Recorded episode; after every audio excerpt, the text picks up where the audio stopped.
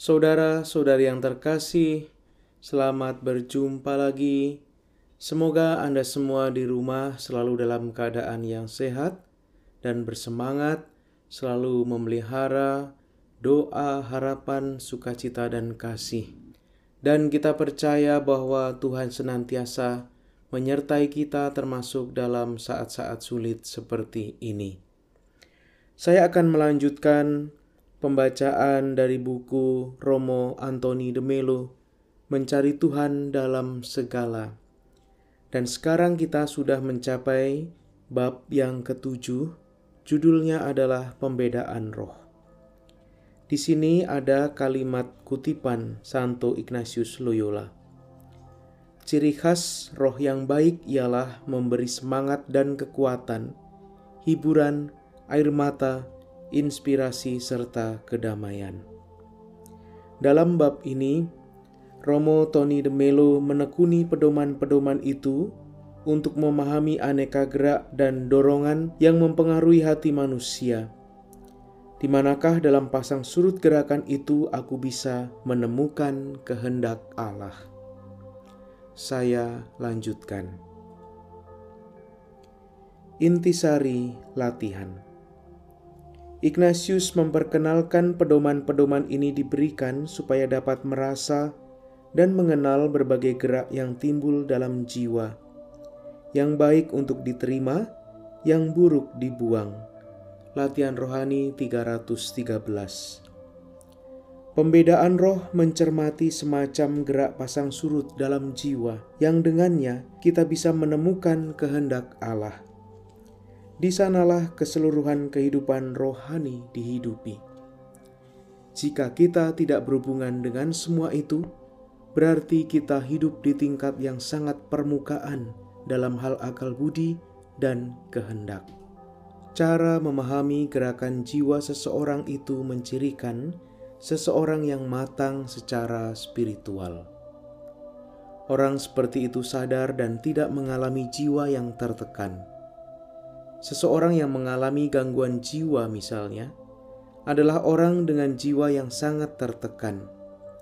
Orang yang sehat tidak menekan perasaan dan benar-benar berdamai dengan perasaan terdalamnya. Secara umum, semakin sadar akan perasaan terdalam mereka, semakin terbuka dan sehatlah mereka. Semakin kita bertumbuh dalam kematangan rohani, semakin sadar kita akan gerak-gerik batin di lubuk hati kita yang terdalam.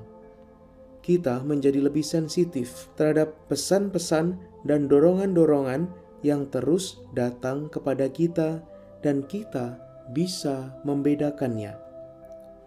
Kita membangun kepekaan luar biasa mengenai ini suatu penghiburan, tetapi mencurigakan. Saya menjadi agak tidak nyaman Santo Thomas Aquinas berkata dalam satu kesempatan, "Seperti lebah yang dituntun oleh insting, bukan akal budi, demikianlah manusia spiritual dituntun oleh roh, bukan akal." Ketika kita dipandu oleh roh, roh itu sering sekali melanggar hukum pikiran kita. Ignatius pernah berkata kepada Pedro de Ribadeneira, dalam hal peristiwa luar biasa, kita harus menyingkirkan kebijakan manusiawi dan membuka diri sepenuhnya terhadap roh. Dalam hal ini, dia membuktikan kejeniusannya bersifat ramalan. Orang yang luar biasa cepat atau lambat akan melampaui kebijaksanaan manusia. Mereka mempertimbangkan kebijaksanaan manusiawi, tetapi kemudian insting merekalah yang menggerakkan. Bersentuhan dan menyadari insting spiritual kita adalah hal yang penting. Subbab Gerakan Roh dan Sekedar Emosi Bagaimana kita membedakan gerakan spiritual dari sekedar emosi? Membuat pembedaan itu penting karena gerakan spiritual memiliki gaung dalam emosi kita sembari membentuk tingkatan yang melampaui emosi kita. Rasanya seperti tidak ada apa-apa. Kita tidak merasakannya secara langsung, hanya melalui efeknya. Itu adalah kekosongan, ketiadaan, roh. Roh tidak berbentuk, tidak berperasaan, tidak berpikiran, suatu ketiadaan. Lalu, bagaimana kita membedakan keadaan emosi murni dan gerakan spiritual? Bagaimana kita membedakan, misalnya, euforia dari penghiburan spiritual dan depresi dari kekeringan spiritual? Pembedaan itu dipelajari di lubuk hati seseorang dalam keheningan, dalam pergumulan doa yang panjang serta dalam kitab suci dan mati raga. Hanya dengan ikut memiliki mentalitas Allah dan mentalitas Kristuslah kita mempertajam insting tentang mana yang benar dan mana yang salah, kapan roh berbicara dan kapan tidak. Ibarat selera musik, lukisan yang indah dan wine, kita membangun insting untuk membeda-bedakan, bukan lewat membaca buku atau mengikuti seminar. Kita mengenali pembedaan itu dan memeriksa kedalaman hati. Sekarang, subbab pedoman untuk memahami dan pentingnya pembimbing rohani. Dalam pedoman pembedaan roh, Ignatius menulis tentang pedoman-pedoman untuk mengenal berbagai gerak yang timbul dalam jiwa. Latihan rohani 313. Akan tetapi, kita tidak akan pernah bisa memahami pembedaan roh lewat aturan. Pembedaan disampaikan oleh Roh Kudus. Jadi, mengapa kita perlu mempelajari pedoman-pedoman itu? Demi satu hal, yakni supaya kita bisa menerima roh baik dan menolak roh jahat. Itulah seluruh tujuan pedoman tersebut. Kita bisa melakukan sesuatu terkait gerakan-gerakan itu. Pertama-tama, pedoman itu adalah bahasa. Sesuatu diucapkan dan dikomunikasikan kepada kita. Menangkap pesan-pesan itu adalah hal yang penting. Ada gerakan-gerakan baik yang kita asuh pertahankan, sambungkan dan masukkan ke lubuk jiwa. Sebaliknya, muncul juga gerak-gerak palsu yang patut kita tolak dan lawan, sesuatu yang harus kita waspadai. Saat menerapkan pedoman itu, pertama-tama kita harus memastikan tipe kepribadian orang yang menjadi sasaran pemanduan. Salah satu prinsipnya Apa pun penyebab kesedihan datang dari iblis, bukan dari Allah. Jadi, saat menerima kesedihan, kita bisa berkata bahwa itu tidak mungkin berasal dari Allah. Akan tetapi, jangan tergesa-gesa menerapkan prinsip umum ini. Kita harus melangkah dengan hati-hati seseorang yang beranjak dari satu dosa besar ke dosa besar lain dan sepenuhnya mati secara spiritual, mungkin akan menemui kita serta berkata, "Ada momen-momen kesedihan mendalam di hidup saya, sesuatu yang membuat saya tidak tenang. Mungkin ini roh baik." Untuk orang seperti ini, kata Santo Ignatius, roh baik memakai cara sebaliknya menghantami dan menyesakkan hati nurani dengan teguran-teguran pada budi. Sementara roh jahat akan membuatnya merasa lega dan bahagia. Latihan rohani 314 Banyak unsur psikologis bisa berbaur di sini. Kita memerlukan kecanggihan dan kehalusan besar untuk menangani hal seperti itu. Ini kebijakan yang datang dari pengetahuan luas tentang psikologi. Sejumlah orang mungkin berkata, "Jangan beri kami psikologi, beri kami spiritualitas." Hal itu mengingatkan saya pada seseorang yang pernah saya temui, yang di bawah bimbingan selama berminggu-minggu mempertimbangkan apakah akan terus bergabung dengan serikat Yesus atau tidak. Akhirnya, dia mengambil kesimpulan bahwa dia harus bertahan karena dorongan ini dan itu, karena roh ini dan itu. Dia merasakan penghiburan besar. Kemudian dia menghadap pembimbing rohaninya yang berkata, "Kamu kelaparan dan merasa tidak aman. Tidakkah kamu menyadarinya?" Orang itu lalu menyadari rasa lapar dan tidak amannya, serta menyadari kehidupan ini bukan untukku. Aku butuh seorang wanita. Akhirnya, dia keluar dan menikah dengan restu saya. Ada minggu-minggu pemilahan tetapi semua sia-sia. Saya tidak mengatakan bahwa dia tidak bisa menemukan kehendak Tuhan dalam proses pemilahan itu. Yang ingin saya nyatakan adalah pembimbing spiritual itu kurang bijaksana dalam memandunya dan tidak mengidentifikasi kesepiannya sebagai depresi, serta penghiburannya sebagai euforia. Sementara itu, orang tersebut menekan perasaannya sepanjang waktu. Dalam hal asmara, cinta terhadap seorang wanita atau pria, saya ingin mengetahui apa tepatnya yang dirasakan oleh peserta retret sebelum mereka bisa membungkusnya rapat-rapat. Dalam hal seperti itu, dibutuhkan banyak kebijaksanaan.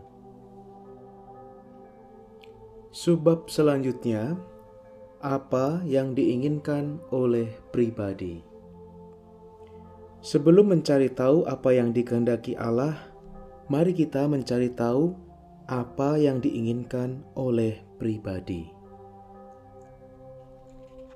Kita perlu mengetahui apa yang ingin dilakukan seseorang dalam hidup. Ada banyak waktu untuk mencari tahu apa yang Allah inginkan. Pedoman umum yang saya berikan kepada orang adalah mencari tahu apa yang mereka ingin lakukan. Misalnya, sesuatu yang cocok dengan minat dan bakat mereka. Seakan-akan Allah menciptakan mereka untuk itu. Teruskan dan perbuatlah demikian. Allah memberi mereka kecenderungan bakat, dan rasa senang karena melakukannya.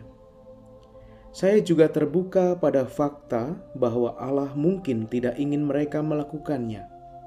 Berikan saja bukti yang cukup. Seperti Yesus bersabda, Aba ya Bapa, tidak ada yang mustahil bagimu. Ambillah cawan ini daripadaku, tetapi janganlah yang aku kehendaki melainkan apa yang engkau kehendaki. Bandingkan Markus bab 14 ayat 36. Allah mungkin ingin mereka mengorbankan sesuatu dan tidak memilihnya. Mari saya perjelas.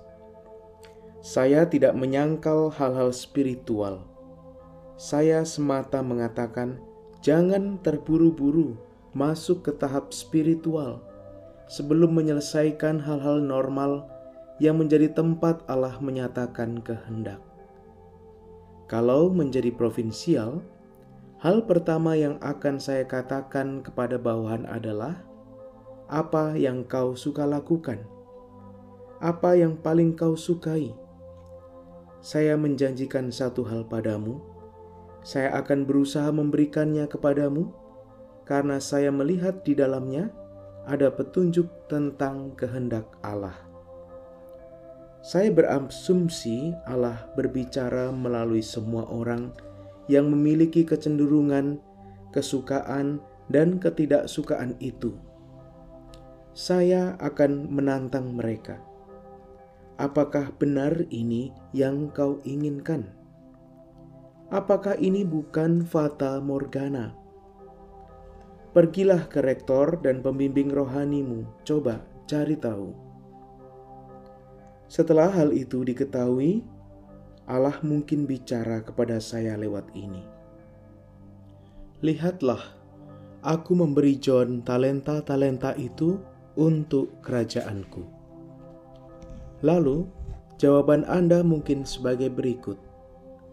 Tetapi, arah kebijakan provinsi, bla bla bla, dan seterusnya. Kita bisa mengubah kebijakan. Kebijakan adalah orang yang Allah berikan kepada kita.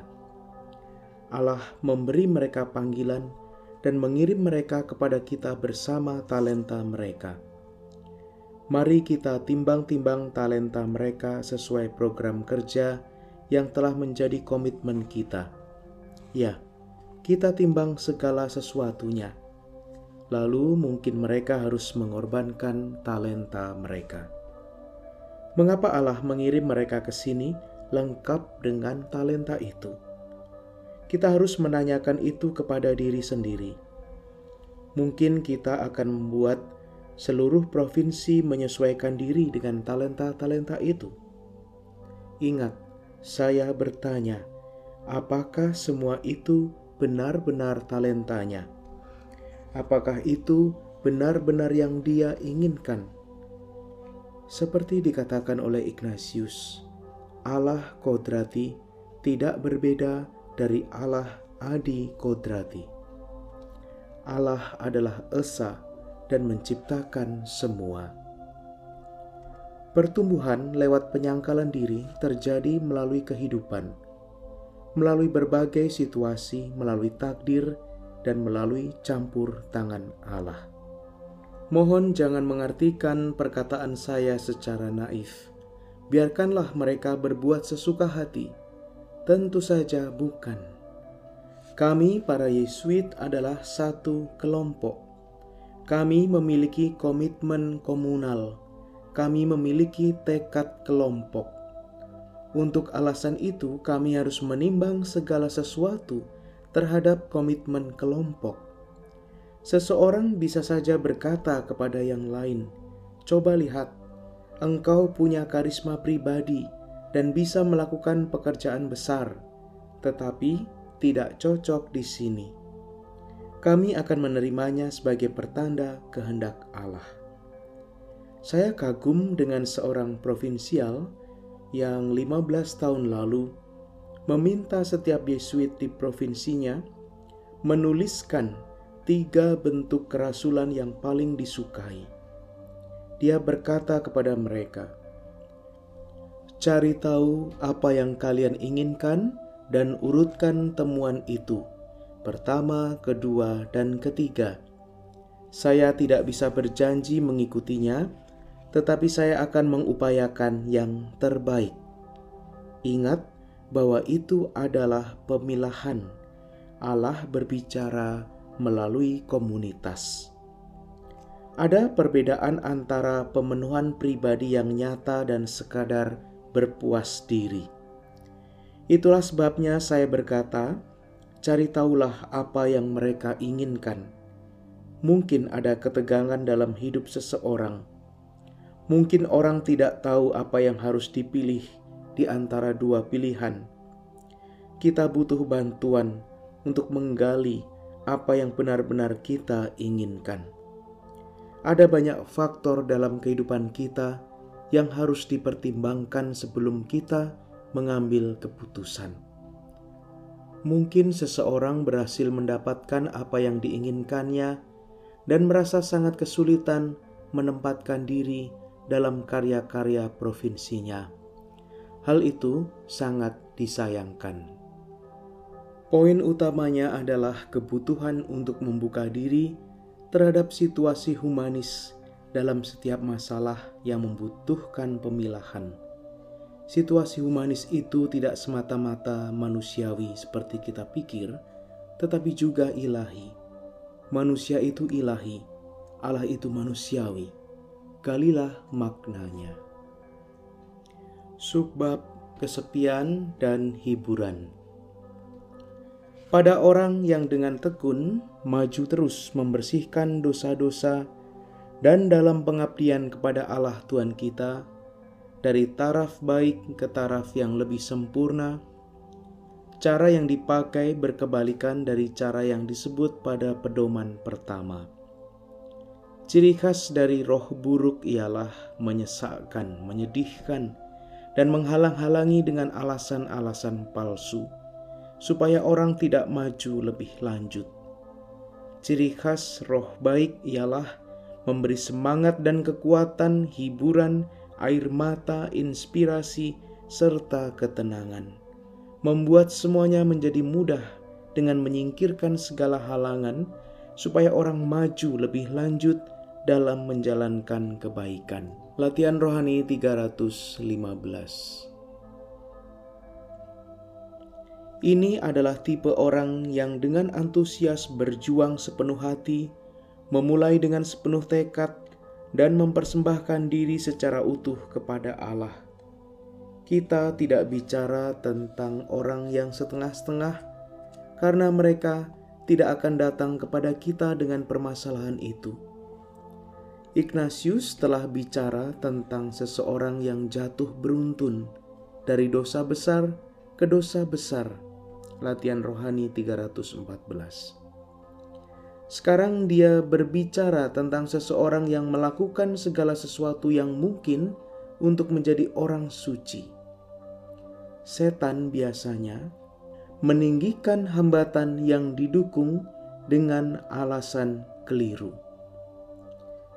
Dengarkan, pada orang jahat, malaikat yang baiklah yang menggunakan alasan, tetapi pada orang baik, iblislah yang menggunakan alasan, alasan yang keliru dan menyesatkan. Bagi pembimbing rohani, situasi itu teramat penting. Ketika seseorang datang dalam kondisi kesepian, sepertinya tidak ada jalan keluar untuk mereka. Iblis mempunyai gelar doktor dalam hal logika sempurna. Mereka akan mengatakan sesuatu seperti ini saya merasa putus asa dan depresi.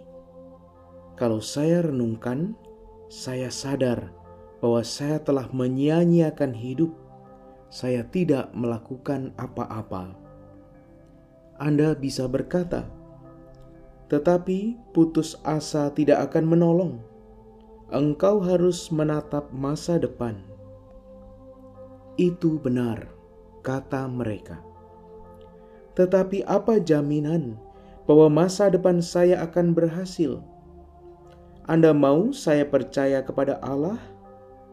Sampai saat ini, saya sudah mengikuti 37 retret. Dan pada setiap retret itu saya percaya kepada Allah. Dan saya melakukan hal buruk tentangnya. Saya tidak yakin retret yang ke-38 akan berhasil. Orang ini mungkin menderita depresi psikologis atau kesepian. Namun, orang seperti itu tidak akan keluar dari situasi tersebut lewat perdebatan. Jangan berbantah dengan setan, lakukan hal lain. Pikiran-pikiran semacam itu bisa terkait dengan hiburan atau kesepian. Misalnya, saya telah menyia-nyiakan hidup dan saya merasa begitu terhibur karenanya. Itu roh yang baik. Ignatius pernah menulis kepada Santo Franciscus Borgias, "Semakin lama aku menyelami diriku sendiri, semakin jelas aku melihat diriku sebagai hambatan. Aku melihat keseluruhan diriku sebagai batu sandungan bagi karya Allah. Pemikiran itu memberikan penghiburan terbesar dan termanis bagiku, karena aku sadar Allah dalam seluruh karya cintanya melakukan begitu banyak hal baik lewat aku. Namun, saya bisa melihat bahwa keseluruhan diriku adalah hambatan dan menjadi depresi. Pemikirannya sama, tetapi reaksinya berbeda. Seseorang mungkin berkata, Perhatikan apa yang terjadi di gereja sekarang ini, mengerikan sekali, dan orang itu mengalami depresi total. Orang lain bisa mengatakan hal sama dan tetap optimistis serta melakukan sesuatu. Yang penting bukanlah apa kata mereka, melainkan reaksi mereka terhadap masalah itu. Seperti yang saya katakan sebelumnya, Santo Petrus Faber mengatakan, bahkan kalaupun Roh Kudus marah, Dia akan memarahimu dengan sangat lembut dan manis. Kalau seseorang datang dan berkata, "Allah memperlihatkan kepadaku pendosa seperti apakah aku, dan betapa buruk hal yang telah kuperbuat," lalu aku merasa depresi bukan Allah yang mengatur kemarahan itu pasti. Karena ketika Allah memarahi kita, kita merasakan hiburan dan kedamaian yang mendalam. Ciri khas roh baik menurut pengamatan Santo Ignatius adalah memberi semangat dan kekuatan, hiburan, air mata, inspirasi, serta ketenangan. Latihan Rohani 315 Selama berabad-abad kita membantah hal-hal itu yang menurut Ignatius berasal dari roh baik. Kita diajari jangan mencari penghiburan, jangan menginginkan hiburan, mereka datang dan pergi. Namun kebiasaan roh baik memberikan hal-hal ini. Caranya adalah dengan membuat semuanya menjadi mudah dengan menyingkirkan segala halangan, supaya orang maju lebih lanjut dalam menjalankan kebaikan. Latihan Rohani 315 Yang terjadi adalah sebagai berikut. Kita mencapai titik ketika segala sesuatu sangatlah mudah. Tak ada hambatan, kita hanya terbang tinggi. Saudara-saudara yang terkasih, saya cukupkan pembacaan bagian yang pertama dari bab ketujuh ini. Semoga Tuhan memberkati kita semua. Amin.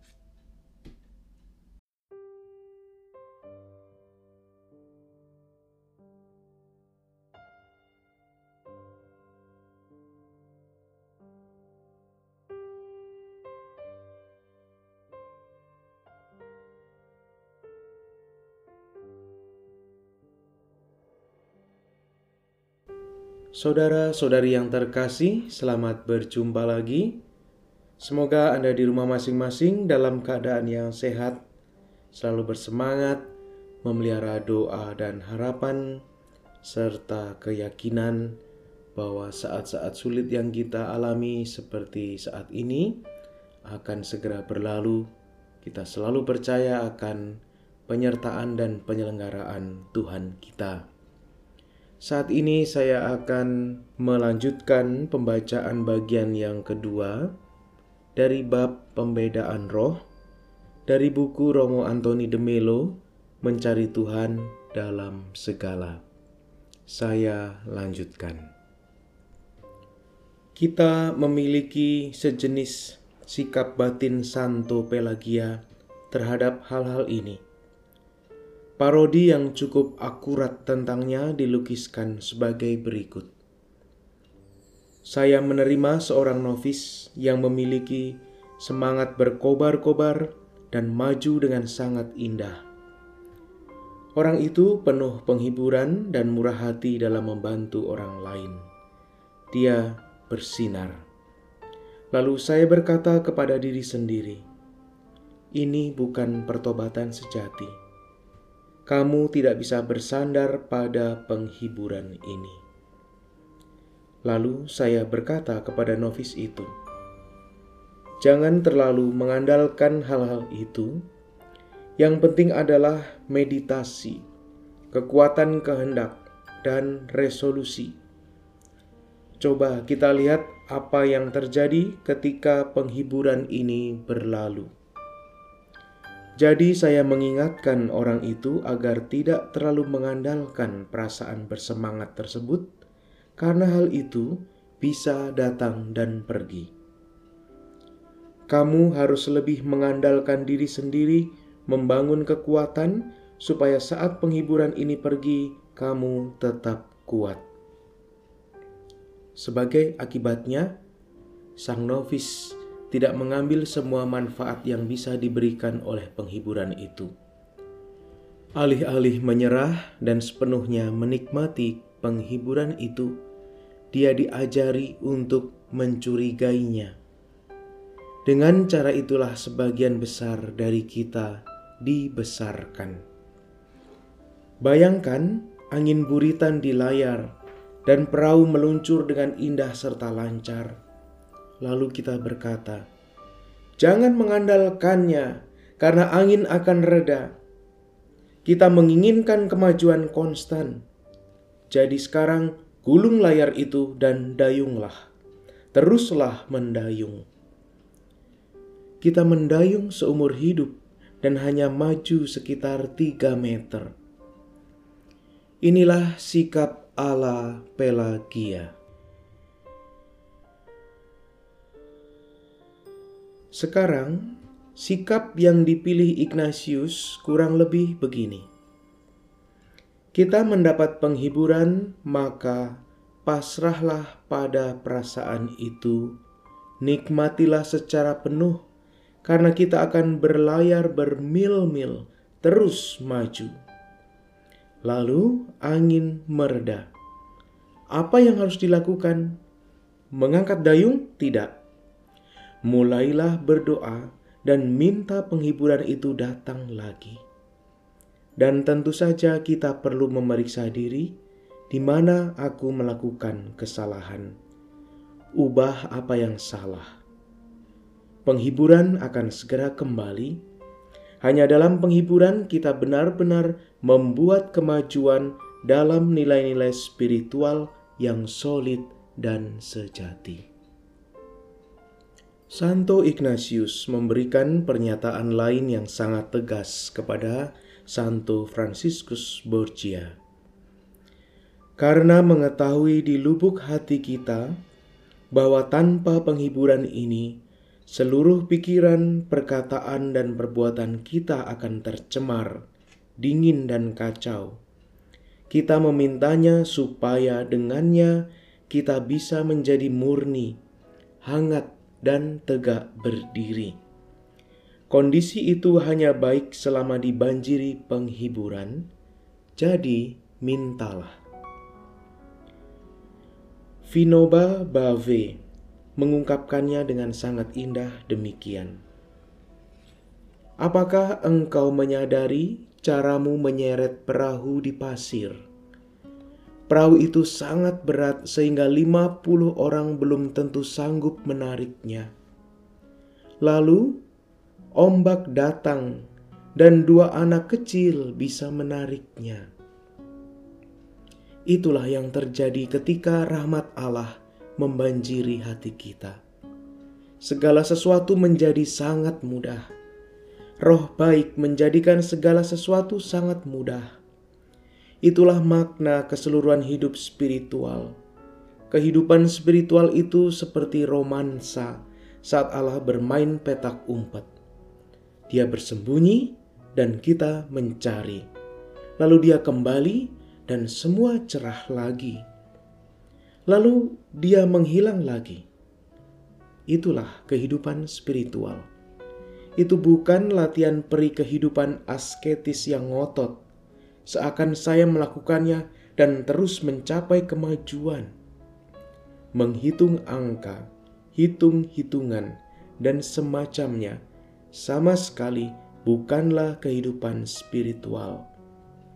Saat penghiburan pergi, duduk dan berlututlah, mohon agar roh kembali. Seseorang mungkin berkata, "Lalu saya sama sekali tidak berjasa." Tepat sekali, kita sama sekali tidak berjasa, dan kita bukanlah apa-apa, sebab Allah melakukan semuanya.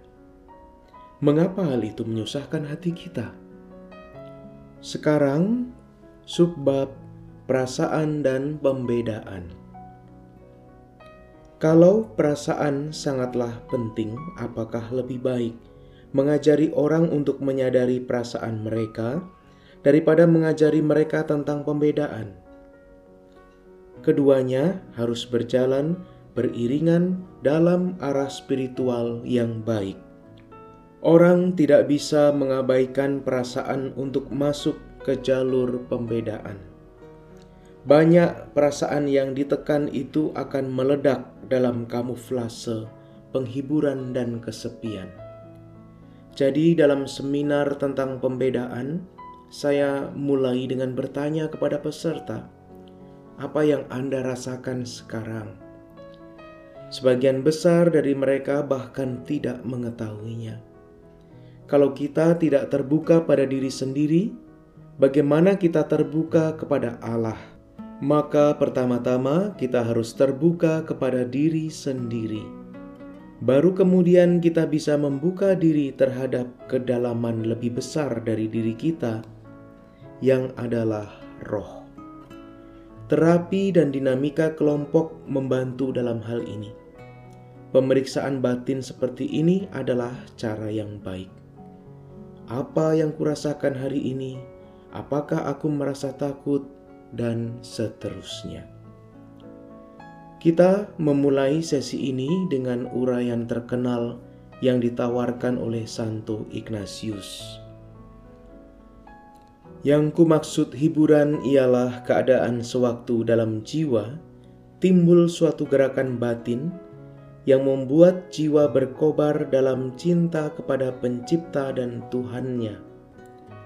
Sebagai akibatnya ialah jiwa itu tak dapat mencintai suatu benda ciptaan pun di seluruh bumi, melulu demi bendanya, tetapi hanya demi Pencipta segalanya itu juga disebut hiburan rohani bila orang mencucurkan air mata yang mendorong ke arah cinta kepada Tuhan kita, disebabkan oleh kesusahan atas dosa-dosa sendiri, oleh sengsara Kristus Tuhan kita, atau lain-lain perkara yang langsung diarahkan kepada pengabdian serta pujian baginya.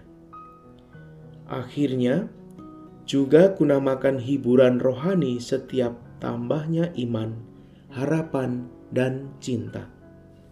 Lagi pula, semua kegembiraan batin yang mengajak dan menarik perhatian orang ke arah perkara-perkara surgawi serta keselamatan jiwanya dengan memenuhinya dengan damai dan ketenangan dalam pencipta dan Tuhannya. Latihan Rohani 315 Sekarang saya lanjutkan dengan subbab tentang penghiburan. Saudara-saudari yang terkasih, sampailah kita ke pedoman yang digambarkan oleh Santo Ignatius sebagai penghiburan. Saat roh jahat menciptakan kesepian, roh baik memberikan penghiburan.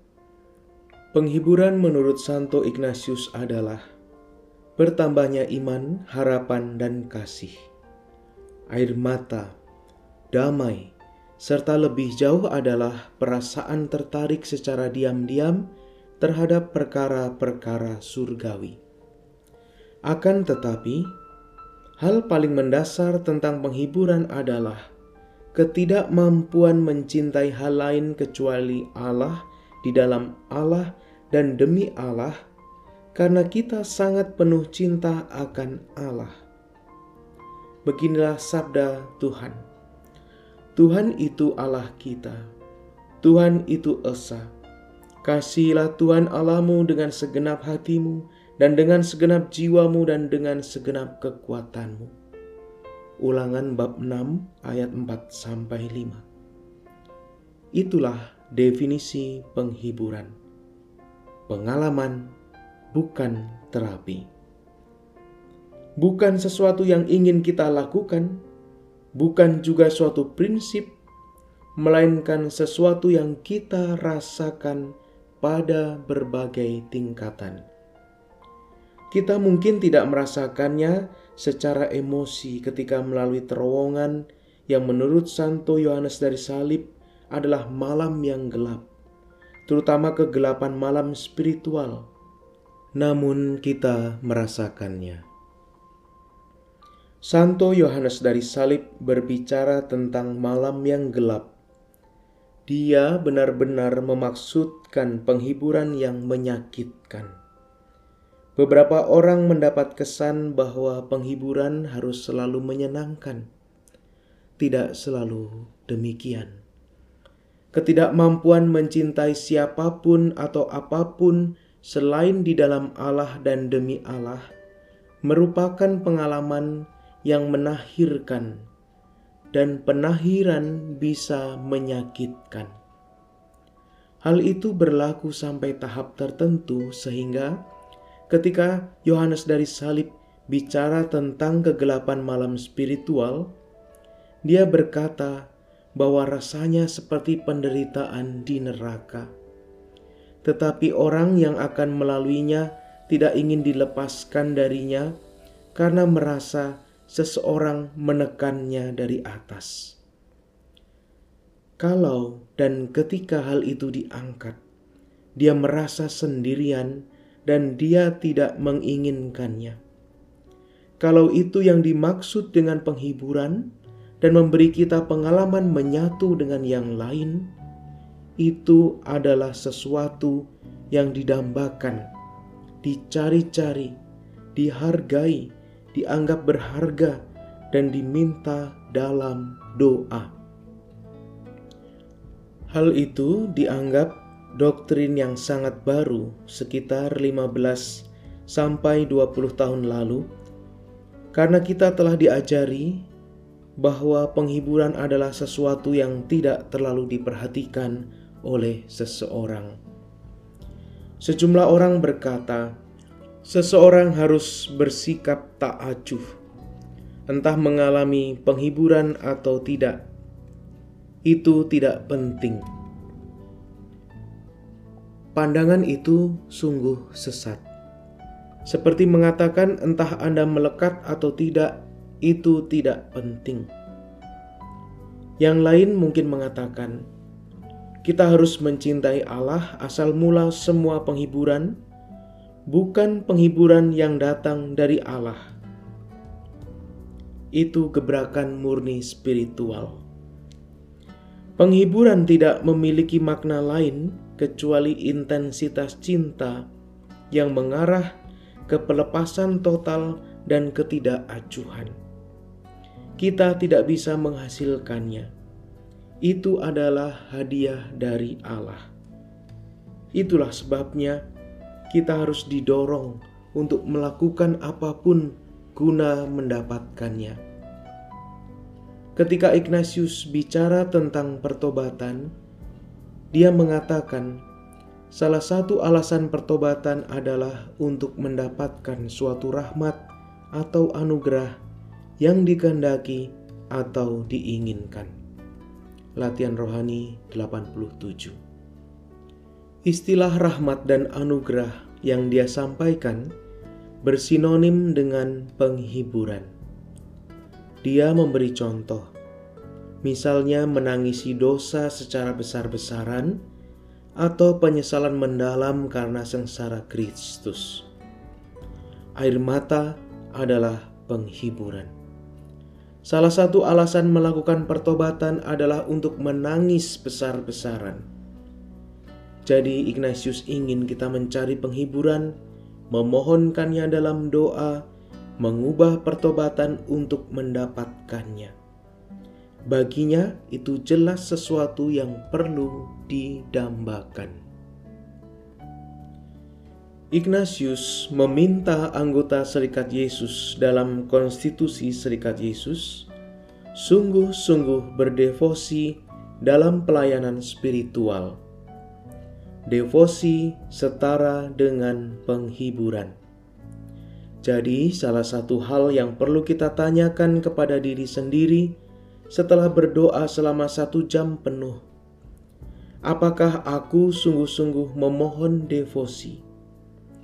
Karena kita mengabaikannya, kehidupan spiritual banyak orang sangat menderita dan tetap menjadi jenis kehidupan yang kering. Itu seperti sepasang suami istri yang memutuskan untuk saling mencintai, tetapi tidak memiliki perasaan itu. Tidak ada pengalaman cinta, hanya keinginan dan prinsip. Kehidupan macam apa yang bisa dijalani orang bersama Allah kalau dia tidak mengalami penghiburan? Pernah setelah mendengarkan seseorang yang sedang dalam masa tersiat, saya berkata kepadanya, "Yang paling kau butuhkan adalah mendapatkan kesalehanmu lagi." Dia sangat ketakutan. Omong kosong, pikir saya. Kita mengambil jenis spiritualitas manusiawi dari koboi Amerika atau jenderal Prusia. Apakah itu yang dinamakan laki-laki? Harus seperti itukah kita dalam kehidupan spiritual? Bukannya perasaan sentimental dan halus dan air mata?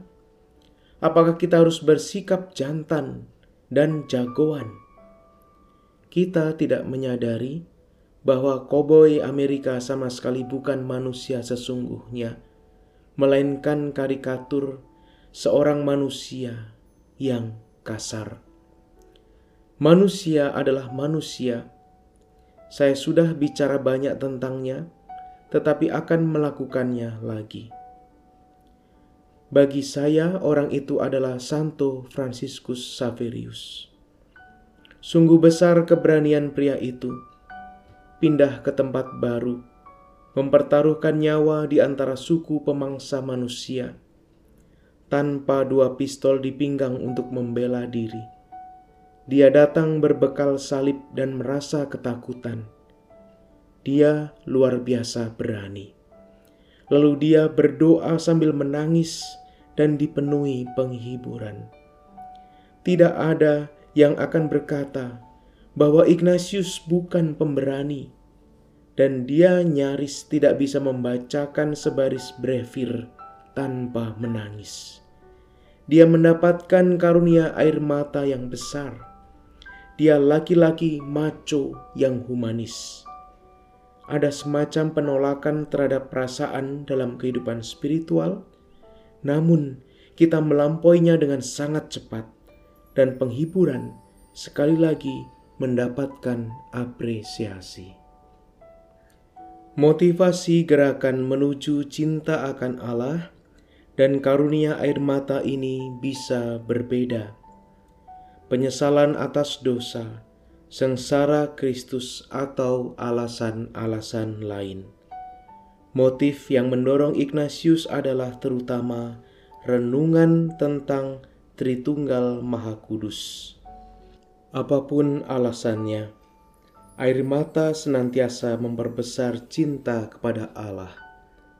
Esensi penghiburan adalah peningkatan dalam cinta, harapan, kasih, kegembiraan batin, ketertarikan pada hal-hal surgawi, dan damai. Sebelum melanjutkan, kita harus memilah dua jenis penghiburan. Yang pertama adalah penghiburan indrawi, mengacu pada indera, dan kedua adalah penghiburan spiritual yang tidak bisa dirasakan secara langsung oleh panca indera atau raga itu bukanlah emosi. Penghiburan indrawi adalah jenis penghiburan yang secara tradisional dikaitkan dengan para novis. Bagi mereka, kehidupan spiritual adalah pengalaman baru. Segalanya serba baru dan sangat mendebarkan. Itu seperti cinta bagi orang yang baru jatuh cinta. Ada gelora, mereka dipenuhi gairah dan banyak guncangan. Beri mereka beberapa bulan, dan perasaan itu akan mereda.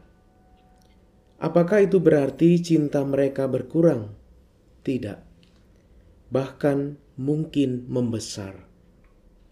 Cinta itu makin dalam, ikatan makin erat, tetapi gejolak berkurang. Gejolak itu mungkin sewaktu-waktu meletup, tetapi gelora dan intensitasnya telah mati.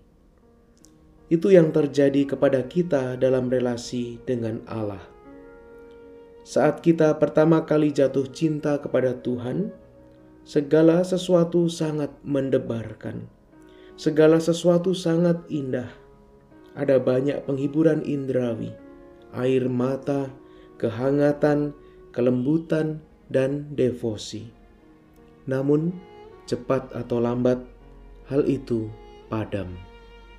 Akan tetapi, haruskah begitu?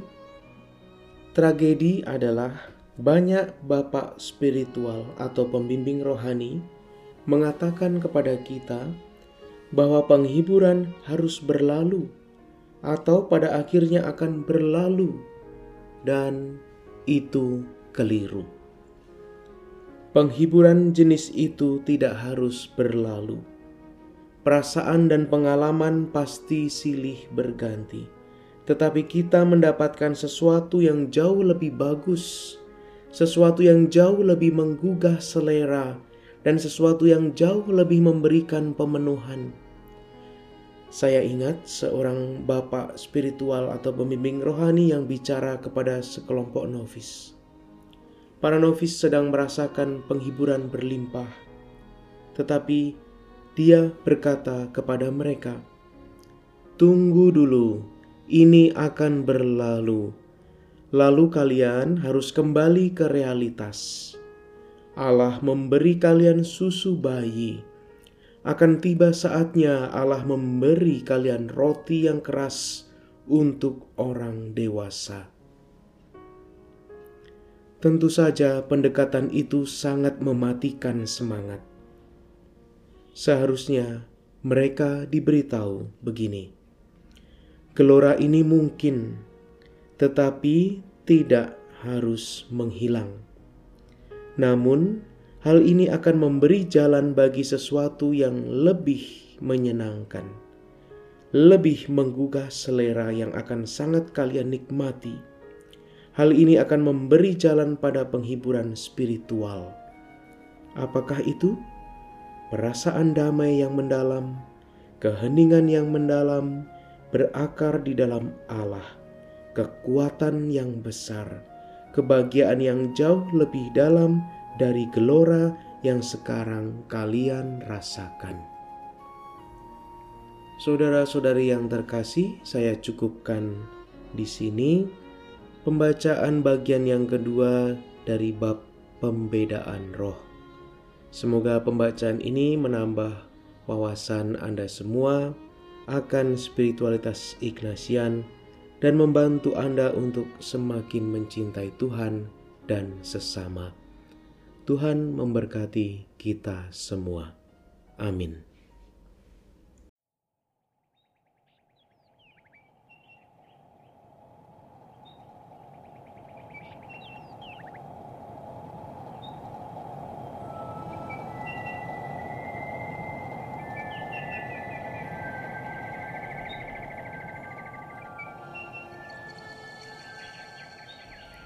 Saudara-saudari yang terkasih, salam jumpa lagi.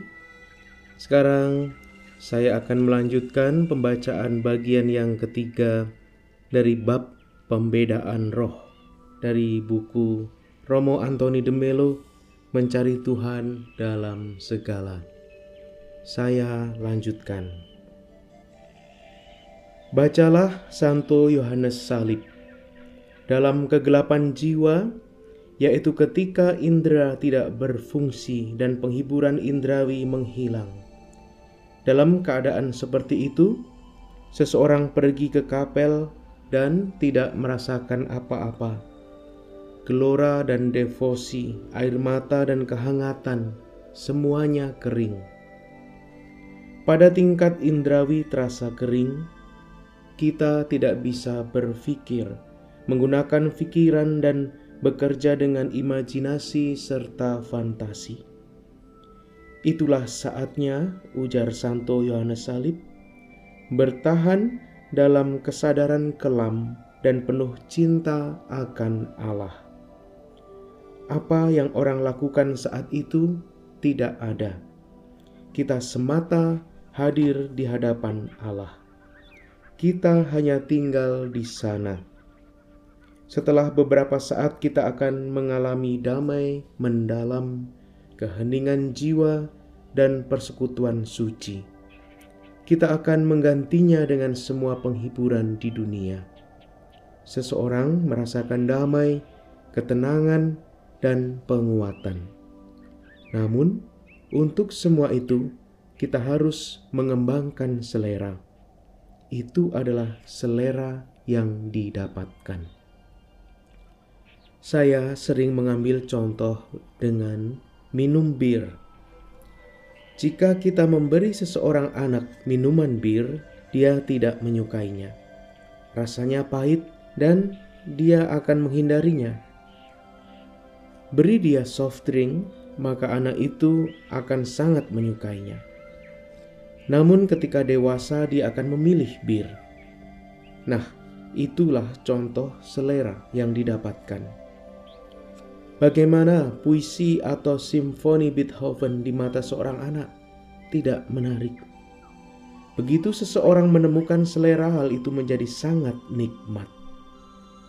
Kita perlu mendapatkan selera akan penghiburan spiritual kita mujur jika pada tahap itu dalam kehidupan spiritual kita menemukan pembimbing rohani yang menunjukkan cara mendapatkan selera itu. Hal itu menjadi menyenangkan dan kita tidak akan menukarnya dengan semua penghiburan indrawi. Penghiburan tak pernah berlalu. Penghiburan bertahan dan mengambil wujud lain. Jika kita menemukan selera untuk bentuk spiritual lain itu, kita akan mendapatinya lebih menguntungkan, menyuburkan, dan bahkan nikmat. Mistik mengatakan indera dan perasaan itu terbatas. Keduanya tidak bisa merasuk terlalu dalam. Jadi, kita harus mencari pengalaman lain pengalaman yang melampaui perasaan dan merasuki apa yang disebut roh. Mengapa Allah memberikan penghiburan indrawi? Dia memisahkan orang dari hal-hal duniawi untuk menumbuhkan mereka dalam selera spiritual. Mereka mungkin terlalu tenggelam dalam dunia materi dan indrawi jika Anda terlalu cepat memberi mereka hal-hal yang bersifat spiritual, hal itu tidak akan menarik minat mereka. Itulah yang awalnya dilakukan Allah. Dia memberi kita sesuatu yang memuaskan indera. Dia mulai dari tempat kita berada supaya kita bisa mendapat kekuatan dan keberanian untuk memisahkan diri serta menjadi makin mandiri. Semua mistik besar memberanikan kita mencari dan mendambakannya. Sekarang kita memasuki subbab kesepian spiritual. Kesepian adalah kondisi yang seluruhnya berseberangan dengan paparan pedoman tiga tentang hiburan rohani. Latihan rohani 316. Menurut Ignatius, Hal itu melibatkan kegelapan jiwa, kekacauan batin, kecenderungan ke arah yang rendah dan duniawi. Keresahan muncul dari banyak gangguan serta godaan yang menuntun ke keinginan akan iman, keinginan akan harapan, keinginan akan cinta. Jiwa sepenuhnya lesu, kendor, sedih, seakan-akan terpisah dari Pencipta dan Tuhan karena seperti halnya hiburan rohani, itu kebalikan dari kesepian rohani, begitu pula gagasan-gagasan yang keluar dari hiburan juga kebalikan dari gagasan-gagasan yang keluar dari kesepian.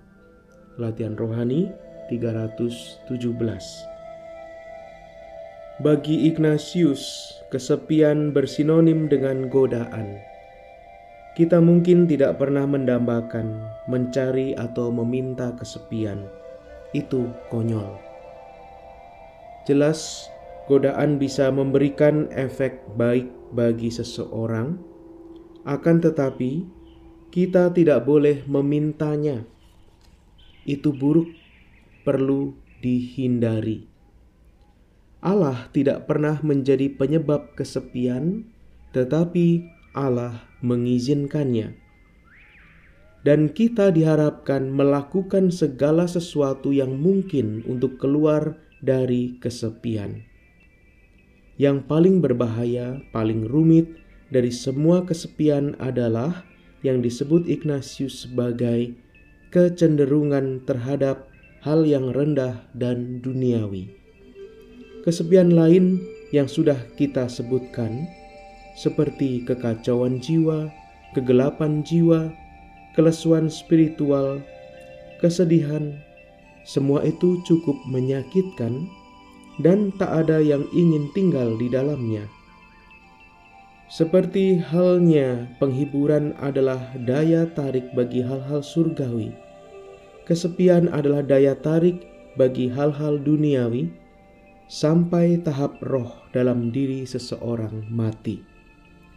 Dia tak lagi selaras dengan roh, seakan sisi hewani dalam diri seseorang telah diambil alih. Seperti saya sebutkan sebelumnya, penghiburan tidak perlu menyenangkan, bisa jadi menyakitkan.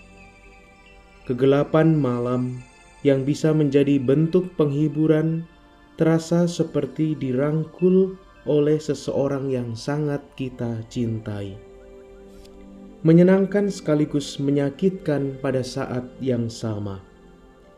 Santo Yohanes dari Salib berkata, "Rahmat kegelapan malam persis sama dengan rahmat yang mengikutinya."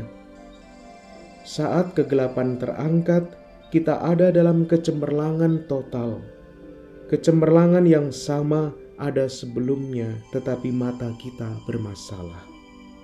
Begitu mata kita sehat, gulita berganti dengan terang. Kesepian juga bisa terasa nikmat dan menyenangkan. Anda mungkin mengenal seseorang yang sangat berhasil, semua usahanya sukses, proyek-proyeknya maju. Bayangkan hari ini, hari libur. Orang-orang makan malam di restoran atau menonton film di bioskop. Segala sesuatu di dunia baik-baik saja orang itu bahagia dengan sempurna. Lalu kita berkata kepadanya, "Anda kesepian." "Tidak, saya benar-benar bahagia." Sekarang coba duduk selama 10 menit dan berdoa. Orang itu tak berkutik. Dia akan gelisah, tak tahan, muak, dan akan keluar dari kapel itulah kesepian. Orang itu bahagia memang, tapi bukan pada tingkat spiritual. Kalau sampai ke tingkat spiritual, dia akan menyadari bahwa ada yang tidak beres. Ada kecenderungan kuat ke arah yang rendah dan duniawi. Saya tidak mengatakan mereka tidak boleh menikmati semua yang baik dari dunia, tetapi orang itu tenggelam di dalamnya. Saat tidak ada selera spiritual, kesepian muncul. Itu jenis kesepian yang paling halus dan berbahaya. Saat selera akan hal spiritual hilang, segala sesuatu hilang. Kita akan bertemu dengan orang yang tidak mengalami kenyamanan indrawi dalam doa, tetapi mereka punya selera yang kuat akan doa dan selera mendalam akan Allah. Semua baik-baik saja, jangan khawatir. Mungkin cara memilah dan menilai kadar spiritualitas seseorang adalah dengan menguji seleranya akan Allah, doa, dan dunia roh. Kalau semua itu ada, baiklah adanya. Santo Ignatius mengingatkan kita, dalam waktu kesepian, jangan sekali-kali membuat perubahan, tetapi teguh dan tetap dalam niat dan keputusan yang dipegang pada hari sebelum kesepian, atau dalam keputusan yang dipegang teguh selama hiburan sebelum itu. Karena, sebagaimana dalam hiburan, roh baik yang memimpin dan memberi petunjuk kepada kita, demikianlah dalam kesepian, roh buruk yang menyapa dan menasehati. Mustahilah kita dengan petunjuk-petunjuknya dapat menemukan jalan ke arah keputusan yang benar. Latihan rohani 318 Prinsip utama dalam pedoman kelima adalah dalam situasi kesepian jangan melakukan perubahan. Aturan itu cukup sederhana tapi sayangnya tidak selalu dipatuhi, sehingga kesepian menciptakan banyak masalah bagi manusia. Hal itu berlaku dalam hal panggilan. Saat seseorang dalam kesepian, jangan ajukan pertanyaan. Selama seseorang tenggelam dalam kesepian, bertahanlah. Itu bukan waktu yang tepat untuk melakukan perubahan mereka harus melakukan apa yang biasanya mereka lakukan, atau apa yang diungkapkan kepada mereka pada penghiburan sebelumnya. Jangan berubah. Hal yang kedua, dalam kondisi kesepian, roh jahat membimbing dan menghasut. Hal itu penting diingat. Sejumlah orang berkata, kesedihan berlangsung sangat lama kesedihan tidak berlangsung sangat lama. Penghiburan akan segera kembali. Memang, dalam kesepian, kita tak boleh mengubah niat-niat semula, tetapi besarlah gunanya bila kita dengan keras mengubah diri kita sendiri dalam menghadapi kesepian tadi. Misalnya, lebih tekun dalam doa, meditasi, lebih keras memeriksa diri dan menambah laku tapa dalam ukuran yang sesuai. Latihan rohani 319 Pedoman keenam sangat khas Ignatius. Jangan bertahan, tapi serbu. Kalau tergoda untuk mengendur dalam doa, kita harus berdoa lebih banyak. Bila tergoda untuk makan lebih banyak, kurangi makanan. Jangan hanya mempertahankan diri dari musuh. Nasihat ini bernilai jika diterapkan dengan bijaksana.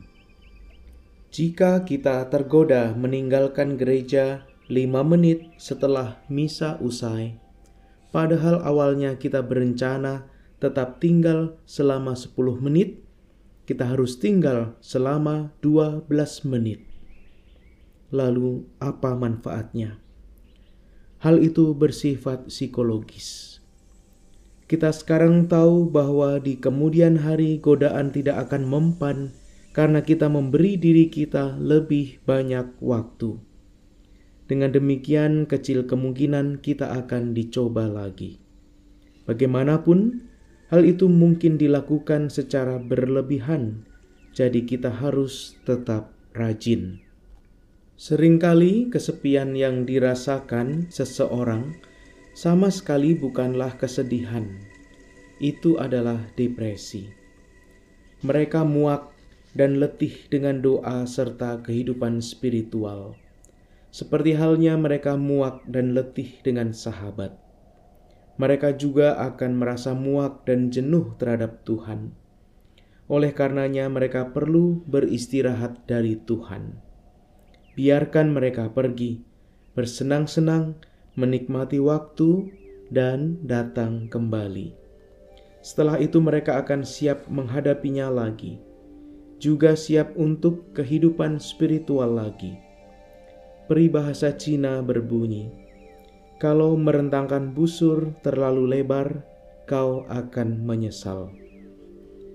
Saya suka cerita orang tentang pendiri kongregasi Marinol dia wanita berkepala dingin, berhati hangat, dan punya selera humor. Itulah yang kita perlukan. hati yang hangat, siap bertindak secara total dengan kemurahan dan kebesaran hati, kepala yang dingin untuk memperhitungkan seberapa banyak yang bisa dia lakukan, lalu selera humor. Duduk santai menghadapi segala sesuatu, tidak terlalu serius menghadapi segala sesuatu, termasuk Tuhan. G.K. Chesterton berkata, Tak ada perkara yang terlalu suci untuk dijadikan guyonan. Jadi, jangan menganggap diri atau apa pun lainnya terlalu serius. Kalau seseorang mengalami kesepian, kita bisa memintanya lebih banyak berdoa, atau mungkin dia butuh sedikit liburan. Kalau kesepian itu melibatkan hilangnya selera akan Tuhan dan doa, mungkin baik menerapkan apa yang dikatakan Santo Ignatius tentang penitensi di latihan rohani 319. Penitensi bukanlah sesuatu yang tidak menyenangkan kalau kita tahu cara melakukannya.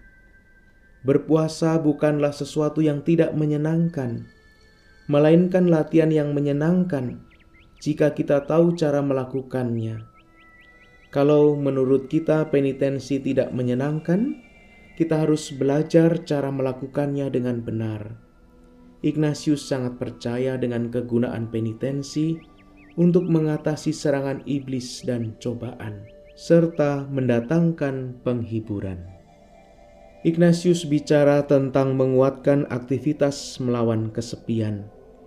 Jadi, kesepian adalah sesuatu yang harus kita perangi saat seseorang menghadapi kesepian berkepanjangan karena kelalaian dan kegelapan jiwa, kalau mereka merasa kehilangan selera dalam kehidupan spiritual dan muak dengan hal-hal spiritual, serta saat ada kesan saya tidak bisa percaya lagi, kehidupan spiritual tidak bermakna lagi bagi saya.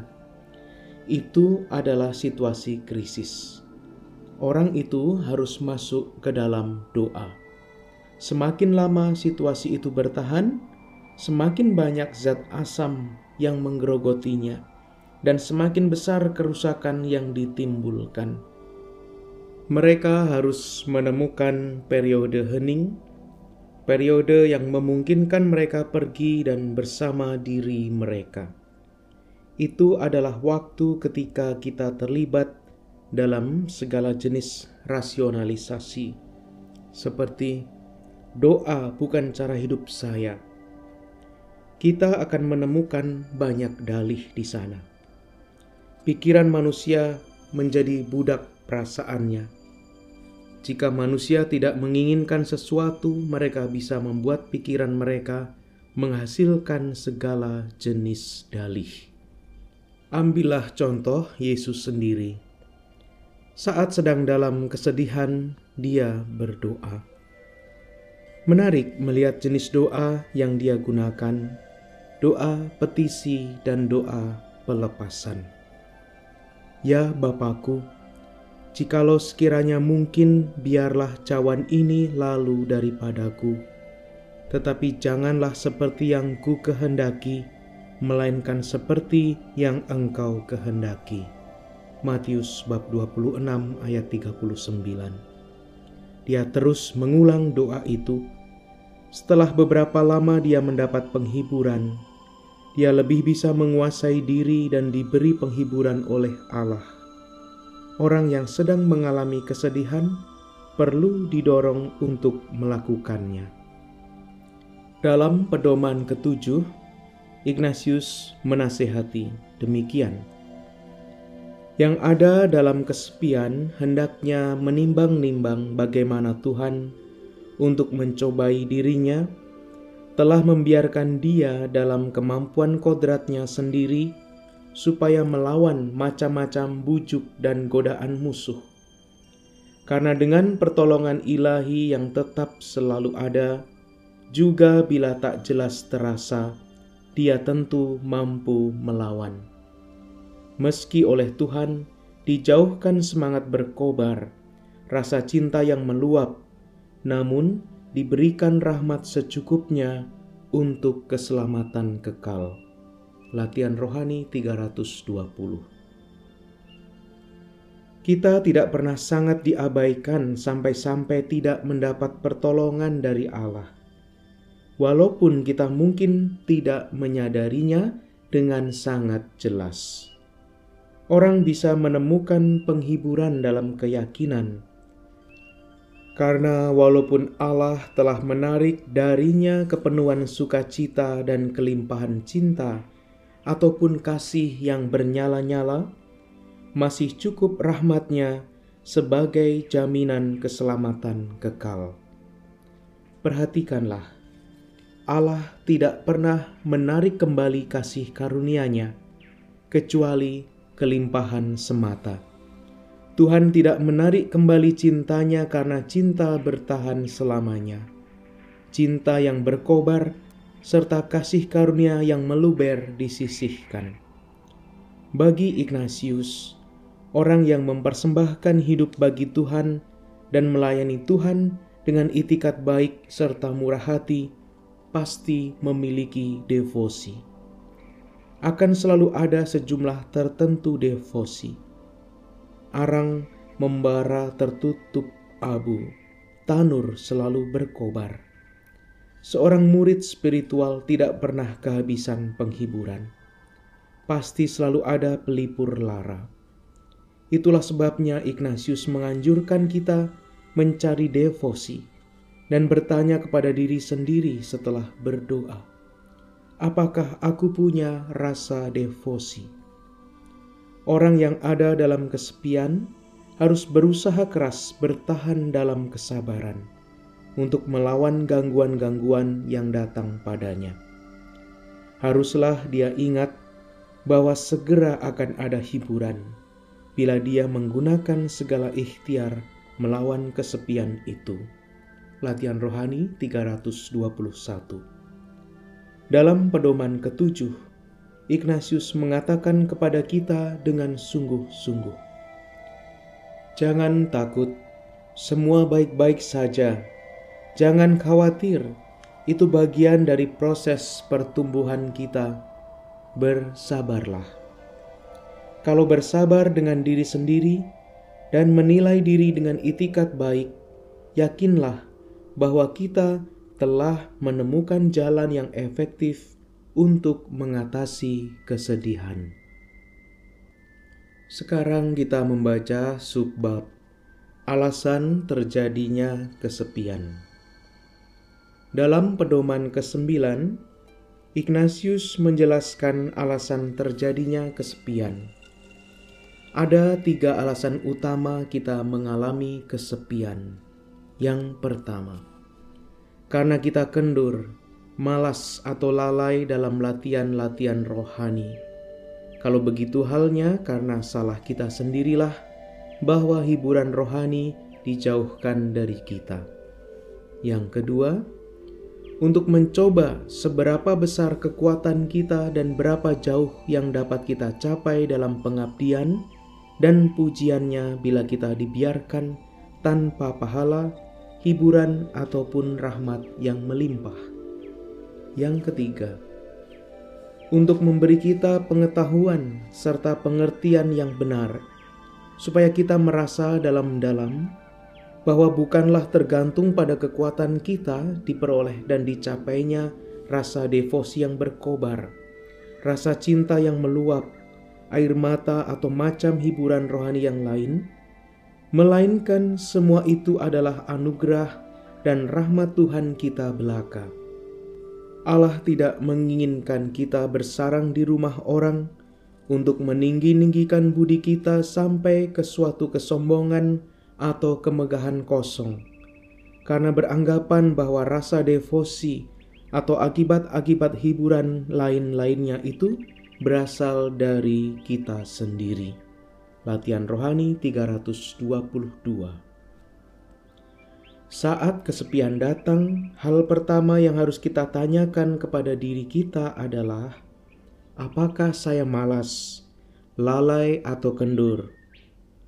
Kesepian mungkin merupakan cara Allah mengatakan bahwa kita kurang bersungguh-sungguh. Jadi, ketika menarik penghiburan, kita mencarinya dan menjadi lebih giat lagi. Santo Bernardus berkata, ketika mempelai bepergian, dia mulai meraung mencarinya. Kita bisa melihat bahwa kita tidak bisa berbuat apa-apa tanpanya.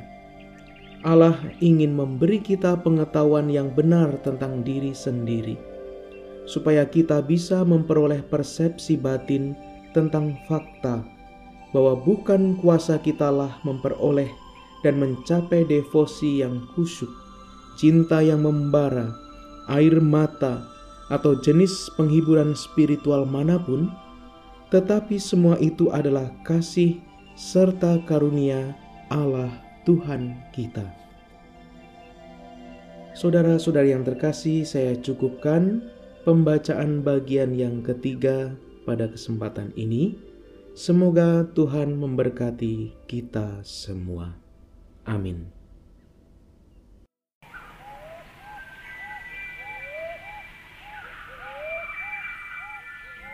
Saudara-saudari yang terkasih, selamat berjumpa lagi sekarang saya akan melanjutkan pembacaan bagian yang keempat dari bab pembedaan roh dari buku Mencari Tuhan dalam Segala karya almarhum Romo Antoni de Melo. Saya lanjutkan. Jose Calveras bersiteguh meyakini bahwa mustahil bisa menjalani latihan rohani tanpa mengalami anugerah mistik. Anugerah yang tidak bisa kita hasilkan sendiri. Allah yang menganugerahkannya, dan Allah ingin kita punya pemahaman mendalam tentang fakta bahwa hal itu datang darinya. Jadi, saat berenang dalam penghiburan, kita merasakan sukacita dan merasa yakin bahwa sekarang kita mendapatkannya. Kita memasuki arus rahmat, mengarungi sungai yang deras menuju samudera, melebur dalam ketak terbatasan. Hari berikutnya kita kering, keras, persis seperti diri kita yang dulu Tak ada yang bisa kita lakukan untuk mengembalikan pengalaman hari sebelumnya. Allah ingin kita sadar bahwa kita terus-menerus bergantung padanya. Di luar aku kamu tidak dapat berbuat apa-apa. Yohanes bab 15 ayat 5. Doa permohonan disertai rasa tak berdaya dan rasa membutuhkan akan mengembalikan penghiburan. Allah tidak menghendaki kita mendirikan bangunan milik orang lain, bertumbuh dalam kerohanian dengan kebanggaan diri yang kosong, mencari pujian yang sia-sia, dan menganggap karena usaha sendiri kita mencapai kesalehan serta penghiburan spiritual. Hal terburuk yang bisa menimpa kita adalah kita menjadi serupa dengan Lucifer yang membanggakan diri tentang karunia spiritualnya. Pada kenyataannya, hal itu tidak terlalu menjadi masalah, tetapi tak seorang pun yang tahu. Ignatius sendiri miris melihat orang yang mendapat karunia doa, karena mereka cenderung sangat berbangga diri dan defensif.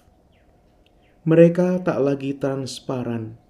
Itu namanya kekacauan kekudusan. Kita diyakinkan bahwa kita punya saluran khusus kepada Roh Kudus. Allah berulang kali memutus saluran itu supaya kita sadar bahwa kita tidak berdaya dan membutuhkannya. Pedoman ke-10 menegaskan Orang yang ada dalam hiburan hendaknya memikirkan bagaimana ia akan bersikap dalam kesepian yang akan datang kemudian, dan mencari kekuatan-kekuatan baru untuk menghadapi waktu itu. Latihan Rohani 323. Aturan itu sering disalah tafsirkan sehingga berarti jika dalam penghiburan ingatlah bahwa kesepian akan tiba. Itu merusak suasana. Sama sekali bukan demikian. Ignatius mengatakan, saat mengalami penghiburan, itulah saatnya menyusun rencana.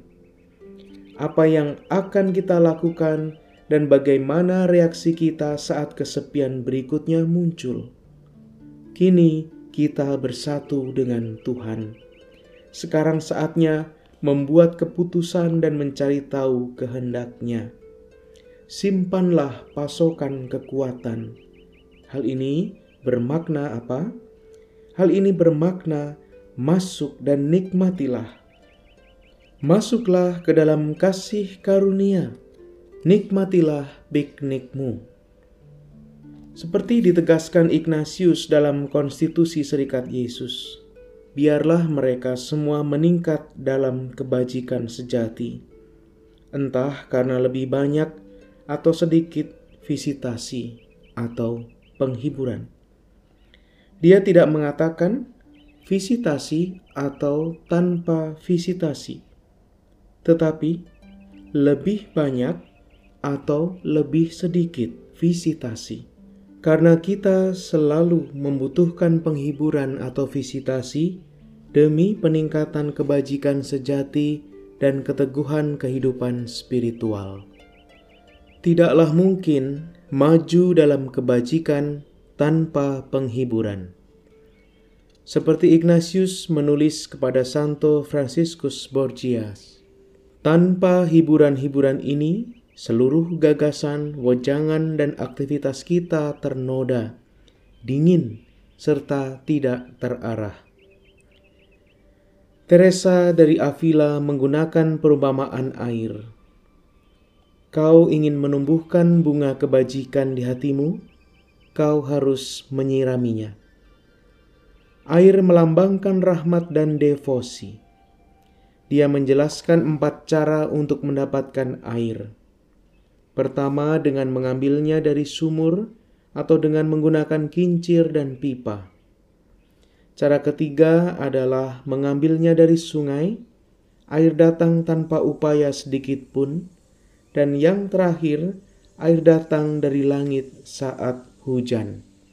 Dia menulis, "Saya tidak bisa percaya ada orang yang sungguh-sungguh berusaha tidak akan mendapatkan berbagai rahmat ini." Rahmat mistik diperuntukkan bagi setiap orang. Anda perlu air devosi dan penghiburan agar kebajikan itu tumbuh. Hal itu menimbulkan rasa nyaman, bahkan secara psikis.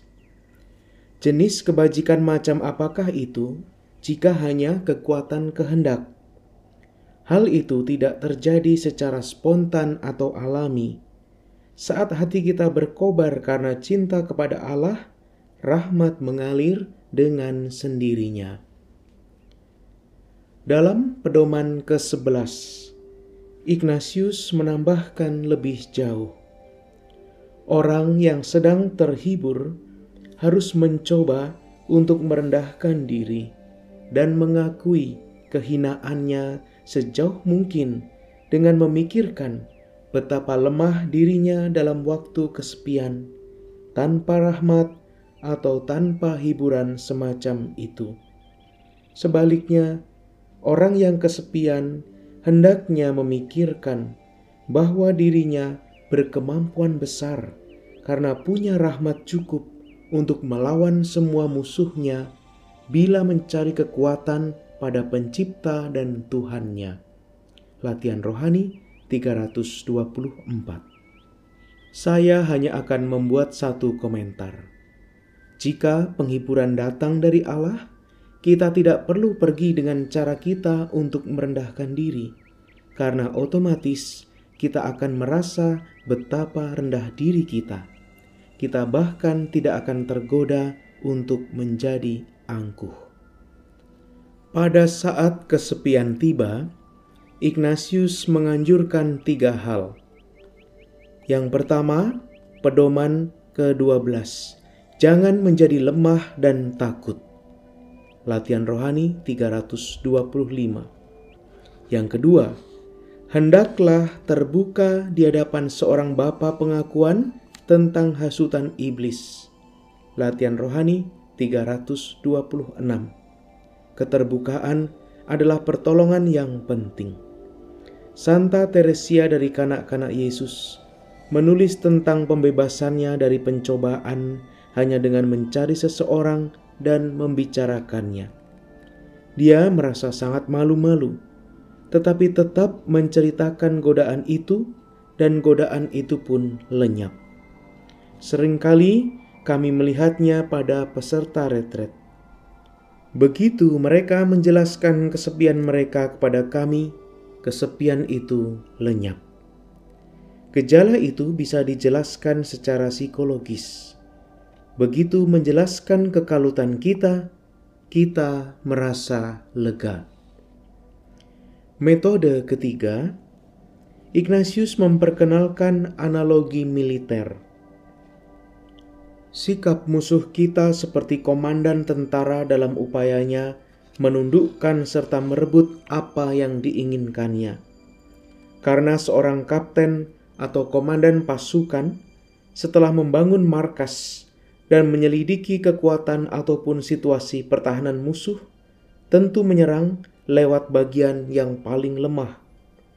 Begitu pula, musuh kodrat manusia berkeliling menyelidiki semua keutamaan ilahi, keutamaan pokok dan keutamaan moral kita. Dia lalu menyerang dan mencoba menguasai kita lewat bidang-bidang di mana kita kedapatan paling lemah dan rapuh dalam mempertahankan keselamatan kekal kita. Latihan Rohani 327 Anjuran terakhir itu membuat agar kita waspada. Terus waspada, sadari apa yang sedang terjadi pantau gerakan roh-roh jahat itu, upah kebebasan adalah kebangkitan kekal. Subbab peraturan selanjutnya. Ignatius melanjutkan dengan seperangkat peraturan lanjutan tentang pembedaan roh. Awalnya, dia memberitahu kita bahwa kesepian disebabkan oleh roh jahat dan penghiburan oleh roh baik. Sekarang dia berkata, penghiburan bisa disebabkan oleh roh baik atau roh jahat, dan kita harus jeli. Sepertinya tak ada apa pun yang diciptakan oleh Allah yang tidak bisa ditiru oleh roh jahat. Dengan kata lain, tak ada hal baik yang tidak bisa menjadi buruk seperti halnya tak ada hal buruk yang tidak bisa diubah menjadi baik. Untuk membantu kita memilah perbedaannya, Ignatius menyatakan dalam latihan rohani 329. Ciri khas Allah dan malaikat-malaikatnya bila bertindak di dalam jiwa ialah memberi sukacita dan kegembiraan sejati dengan menyingkirkan segala kesedihan dan kekacauan yang dimasukkan oleh musuh. Sedang ciri khas musuh ialah berjuang melawan sukacita dan hiburan rohani itu dengan menyodorkan alasan-alasan semu, pandangan-pandangan sesat, dan tipuan licik terus-menerus. Sekarang mari kita bicarakan sekilas alasan-alasan semu. Berikut dua contoh. Seseorang bisa berkata, "Perhatikan lingkungan saya, segala sesuatu memburuk, tak ada satu pun yang dilakukan. Gereja juga memburuk, dan ini adalah suatu bencana." Sejumlah orang mungkin sangat sedih dan kecewa karena mengalami dua bencana. Orang lain bisa mengatakan hal yang sama, tetapi dipenuhi antusiasme. Misalnya, Mari lakukan sesuatu tentangnya. tetapi kita harus bersabar dan menghitung waktu kita. Namun, orang pertama merasa dirinya seorang nabi, bahwa dia harus melakukan sesuatu dengan segera. Dia merasa getir dan marah. Kita bisa mulai meragukan misi kenabiannya. Nabi biasanya tidak getir. Salah satu hal terbaik tentang Pierre Teat de Sardeng adalah kita tidak bisa menemukan kalimat getir dalam apa pun yang dia tulis. Padahal dia punya alasan untuk merasa getir. Dia akan sangat berduka, berlinang air mata, hancur, tetapi tidak pernah menjadi getir. Saat kita kecewa, getir, dan marah, kita bisa bertanya kepada diri sendiri apakah benar-benar roh baik yang memandu kita. Bukan berarti kita harus menjadi orang bodoh. Kita bisa melihat segala sesuatu yang salah, tetapi saat berada di bawah pengaruh roh baik, kita melakukan satu hal. Saat berada di bawah pengaruh roh jahat, kita melihat hal sama dan bertindak secara berbeda. Sejumlah orang mengajukan pertanyaan: "Apakah roh-roh ini memiliki wujud? Apakah mereka memiliki kepribadian?" Kita bisa membahas tema ini selamanya. Kita bisa menyahut, orang ini digerakkan oleh roh kefanaan, roh belas kasih, roh penyangkalan, dan kita tidak bicara tentang kepribadian yang spesifik. Kita melihat gerakan roh dan efeknya. Entah sejumlah gerakan secara harfiah disebabkan oleh Lucifer atau tidak, kita tidak perlu repot-repot memikirkannya. Pada titik ini, Ignatius menambahkan pengamatan termasyur tentang penghiburan. Hanya Allah sendirilah yang dapat memberi hiburan kepada jiwa tanpa sebab-sebab sebelumnya. Karena memang pribadi khas penciptalah yang masuk, keluar, dan menimbulkan gerakan dalam jiwa untuk menarik sepenuhnya ke arah cinta pada keagungan ilahinya. Kukatakan tanpa sebab artinya tanpa adanya perasaan atau pengertian apa-apa yang dapat mendatangkan hiburan semacam itu karena kerja budi atau kehendak sendiri. Latihan rohani 330 Ignatius sadar bahwa ada momen-momen tertentu dalam kehidupan ketika kita mengalami penghiburan yang intens dan sesuatu diungkapkan kepada kita. Hal ini terjadi rangkaian tindakan ditawarkan kepada kita, dan kita tidak sanggup menolaknya. Kita hanya mengikutinya, tidak peduli orang berkata apa. Hal itu membawa kita ke pedoman delapan dan kualifikasi. Di sana Ignatius menambahkan, bila hiburan tanpa sebab meskipun tidak mengandung tipu, karena seperti telah dikatakan datangnya hanya dapat dari Allah Tuhan kita saja, namun orang saleh yang diberi Allah hiburan semacam itu dengan sangat waspada dan hati-hati haruslah menyelidiki serta membedakan antara saat berlangsungnya hiburan itu sendiri dan saat berikutnya pada waktu jiwa masih menyala dan gairah berkat anugerah-anugerah dan bekas-bekas dari hiburan yang telah lewat. Sebab kerap kali dalam saat yang kedua itu, karena mulai memikirkan sendiri dengan berpangkal pada hubungan serta konsekuensi-konsekuensi pikiran atau pendapatnya, entah karena pengaruh roh baik, entah karena pengaruh roh jahat, orang membuat macam-macam niat dan putusan yang tidak langsung diberikan oleh Allah Tuhan kita sendiri. Dari sebab itu, perlulah diselidiki dengan sangat hati-hati sebelum dipercaya sepenuhnya dan mulai dilaksanakan dan tindakan. Latihan rohani 336 Hal itu bisa terjadi jika tidak ada kemungkinan tipuan.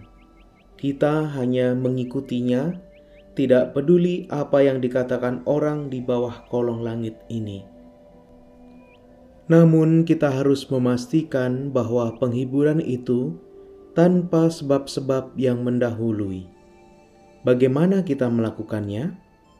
Ya, menurut Ignatius, Sebab-sebab yang mendahului adalah hal yang menjadi alasan seseorang bermeditasi tentang hal-hal saleh, memikirkan sesuatu yang sangat kudus, lalu mampu menjelaskan bagaimana penghiburan datang. Penghiburan datang lewat pikiran, bayangan, dan fantasi seseorang, dan pikiran tidak sebanding dengan penghiburan ada sebabnya.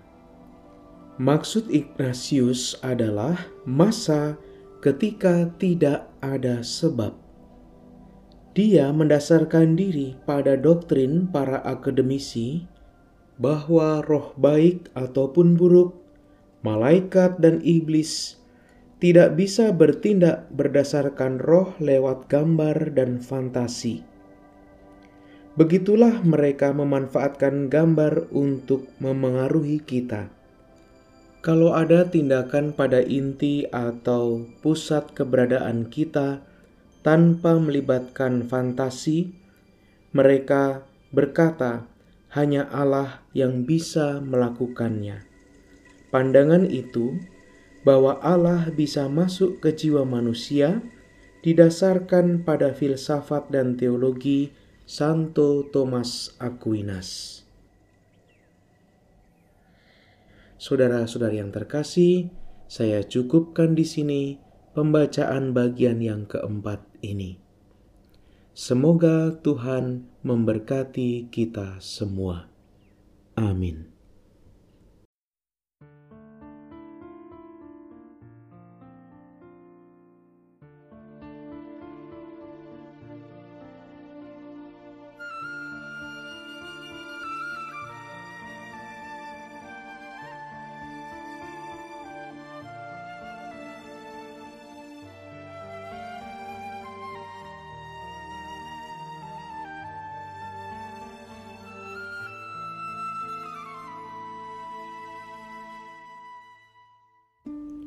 Saudara-saudari yang terkasih, selamat berjumpa lagi. Sekarang kita akan melanjutkan pembacaan untuk bagian kelima, dan ini adalah bagian yang terakhir dari bab pembedaan roh dari buku Mencari Tuhan dalam Segala karya Romo Antoni de Melo.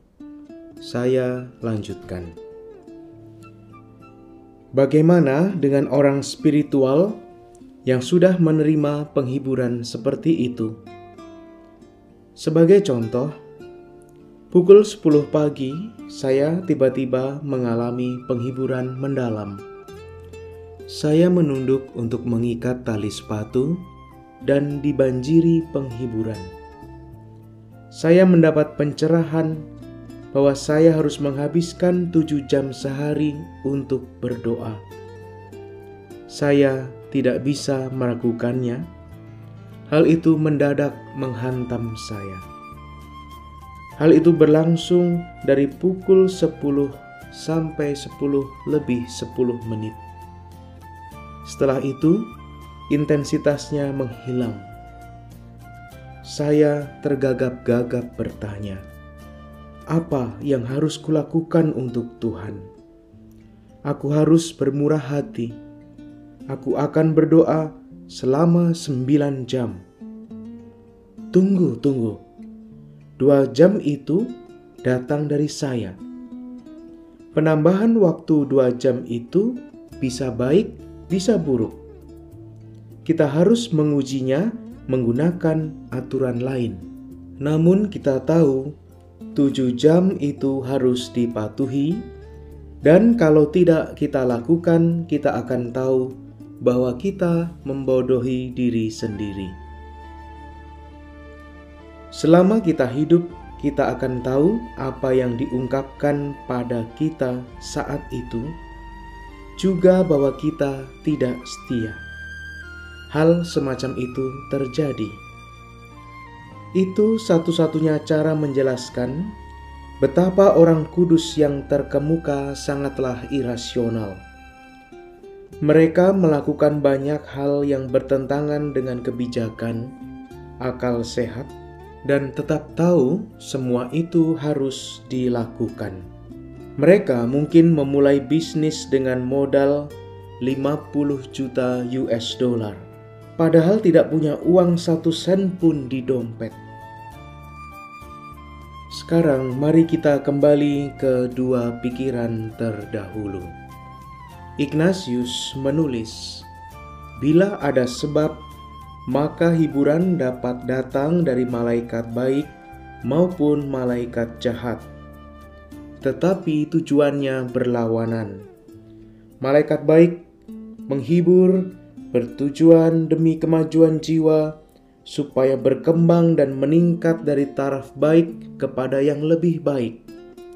Malaikat jahat menghibur bertujuan sebaliknya, yaitu untuk selanjutnya menyeret jiwa ke arah maksud jahat serta kedurhakaannya. Latihan rohani 331. Dia melanjutkan, Hal itu tidak usah mengherankan sebab iblis pun menyamar sebagai malaikat terang. 2 Korintus bab 11 ayat 14 Dia mulai dengan menyarankan pikiran yang sesuai dengan jiwanya yang saleh, serta mengakhirinya dengan menyarankan pikirannya sendiri. Artinya, dia menyodorkan pikiran-pikiran baik-baik dan suci-suci menyesuaikan diri dengan jiwa yang saleh tadi, lalu sedikit demi sedikit berusaha menuju maksudnya, menyeret jiwa itu ke arah tipu tersembunyi dan maksud-maksud durhaka. Latihan rohani 332 Roh jahat tidak akan mulai menggoda Anda dengan sesuatu yang terang-terangan buruk. Dia akan berkata, anda seorang suci, Anda akan melaksanakan perbuatan besar untuk Allah. Anda harus memperlihatkan cinta Anda kepada Allah dengan mencintai sesamamu. Tengoklah orang-orang susah di sekitar Anda. Lakukanlah sesuatu untuk mereka, mulailah segera. Lalu kita memulai sesuatu yang suci dan baik. Tidak butuh waktu terlalu lama sebelum kita mengajukan pertanyaan, ke mana kita melangkah. Itulah saat Ignatius menyatakan awas. Bagaimana kita menangkap suatu penghiburan dari roh jahat? Roh jahat biasanya membungkus diri menjadi malaikat terang. Romo Maurice Giulani menyodorkan sintesis yang sangat bagus untuk itu. Dia berkata bahwa di hadapan inspirasi yang dahsyat, jiwa melewati empat tahap. Tahap yang pertama, roh baik melakukannya. Pertama, kebingungan dan penghinaan. Tuhan, aku tidak pantas. Demikianlah semua karya besar dimulai sebagai contoh Musa, Yesaya, Bunda Maria, Petrus, dan yang lainnya. Mereka tiba-tiba dihadapkan dengan Sang Ilahi, dan reaksi pertama mereka adalah merasa tidak layak. Apakah saya benar-benar pantas? Saya sangat tidak layak. Allah menghibur mereka dengan kuasa dan rahmatnya. Tahap kedua adalah penyerahan hati yang benar-benar menyangkal diri.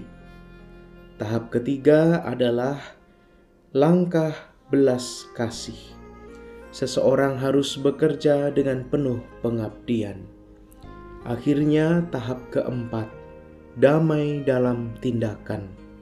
Sebagai kesimpulan, kita mulai dengan kerendahan hati dan kebingungan, berpindah ke menyerahkan diri, lalu perilaku saleh dan belas kasih, serta berakhir pada damai dalam tindakan. Yang terjadi dengan roh jahat adalah kebalikannya. Orang mulai dengan belas kasih atau apa yang diyakininya sebagai belas kasih, lalu kedua ada masalah ketika berhadapan dengan hambatan yang muncul sendiri atau yang sekarang kita sebut frustrasi. Anda pernah dengar seorang santo frustrasi? Orang kudus dan hewan tidak pernah frustrasi. Mereka menghadapi masalah lagi dan lagi. Frustrasi adalah fenomena yang menarik untuk diselidiki. Tahap ketiga adalah sedih, putus asa, dan masa bodoh. Dan tahap terakhir adalah mati langkah total, dan mungkin kegetiran, lalu mereka menjadi sinis. Ignatius mendesak kita menimbang apa yang terjadi dalam diri kita. Dalam latihan rohani 333, ia mengingatkan. Hendaklah diperhatikan dengan sungguh-sungguh seluruh jalan pikiran. Bila awal tengah, dan akhir seluruhnya baik, mengarah kepada yang serba baik, maka itu pertanda bahwa berasal dari malaikat baik. Tetapi bila jalan pikiran yang disodorkan berakhir pada sesuatu yang buruk atau menyeleweng, atau kurang baik dibandingkan dengan niat jiwa sebelumnya, atau membuat jiwa lemah, resah, dan bingung, menyingkirkan damai dan tenang serta tentram yang sebelumnya dimiliki, maka itu pertanda jelas bahwa asalnya dari roh jahat, musuh kemajuan dan keselamatan kekal kita. Dalam latihan rohani 334, Ignatius mendorong kita untuk mengulas secara seksama apa yang terjadi. Bila musuh kodrat manusia itu dapat dirasa dan dikenal dari ekor ularnya dan maksud jahat yang dibujukkannya, maka berguna bagi yang digoda selanjutnya mengamati baik-baik jalan pikiran yang disodorkan musuh tadi. Bagaimana awalnya? Bagaimana sedikit demi sedikit dia berusaha menjauhkan orang dari suasana manis dan gembira rohani di mana dia berada, sampai akhirnya menggiring dia ke arah maksud jahatnya. Demikianlah berkat pengertian dan pengamatannya atas pengalaman tadi, dapatlah ia berjaga-jaga untuk selanjutnya menghadapi tipu daya yang biasa dipakai musuh-musuh itu. Secara tak terhindarkan, kita mendeteksi roh jahat ketika sukacita dan kegirangan rohani mulai surut. Hal itu menjadi makin berkurang dan kita berkata, ada yang tidak beres. Kita harus memeriksa diri berkali-kali dan kita akan mengembangkan indera tentang apa itu penghiburan yang baik, penghiburan yang membawa kedamaian serta kerendahan hati besar, dan apa yang hanya terlihat sebagai penghiburan yang membawa ketidaknyamanan serta menimbulkan gejolak. Ignatius menyebutkan sesuatu tentang perbedaan antara keduanya. Latihan rohani 335 memberikan petunjuk demikian.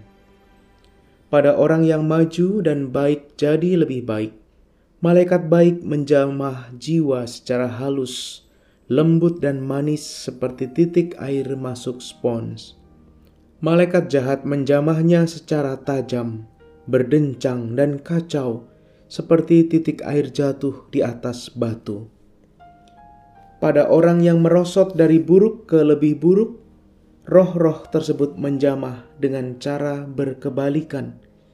Adapun sebabnya terletak pada keadaan jiwa orangnya.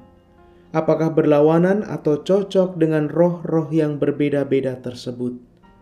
Bila berlawanan, tentu saja masuknya dengan gaduh dan gejolak yang mudah dikenal. Bila cocok, masuknya tentu diam-diam seperti rumah sendiri dengan pintu terbuka. Romo Giulani sekali lagi memiliki sintesis yang bagus. Dia berkata bahwa kita terus-terusan berada di bawah pengaruh roh. Dalam keseluruhan gerakan setiap hari, kita akan didakwa oleh dua kubu. Semakin lama seseorang akan melihat dengan jelas apakah dia mematuhi roh yang ini atau yang itu, apakah dia setia atau tidak. Keseluruhan kehidupan batin di atas segalanya terdiri dari kesetiaan terhadap inspirasi batiniah ini Ke mana Tuhan menghantar saya sekarang? Apa yang Tuhan kehendaki saya perbuat? Ke mana Dia mendorong saya? Dari mana Tuhan menahan saya? Dan seterusnya.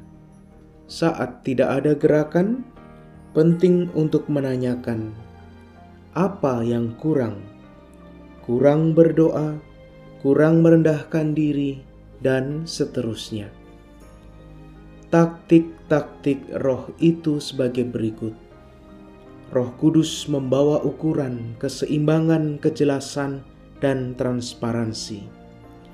Roh jahat membawa kelebihan dan kerumitan. Saya tidak bisa bicara, saya tidak bisa mengungkapkan apa yang terjadi. Akhirnya, Roh Kudus membawa perasaan damai, sementara roh jahat membawa masalah. Romo Giulani mengatakan dengan sangat indah bahwa keseimbangan Roh Kudus bukan di pertengahan jalan, tetapi dengan menjaga kedua ekstrim. Roh jahat hanya menjaga satu ekstrim.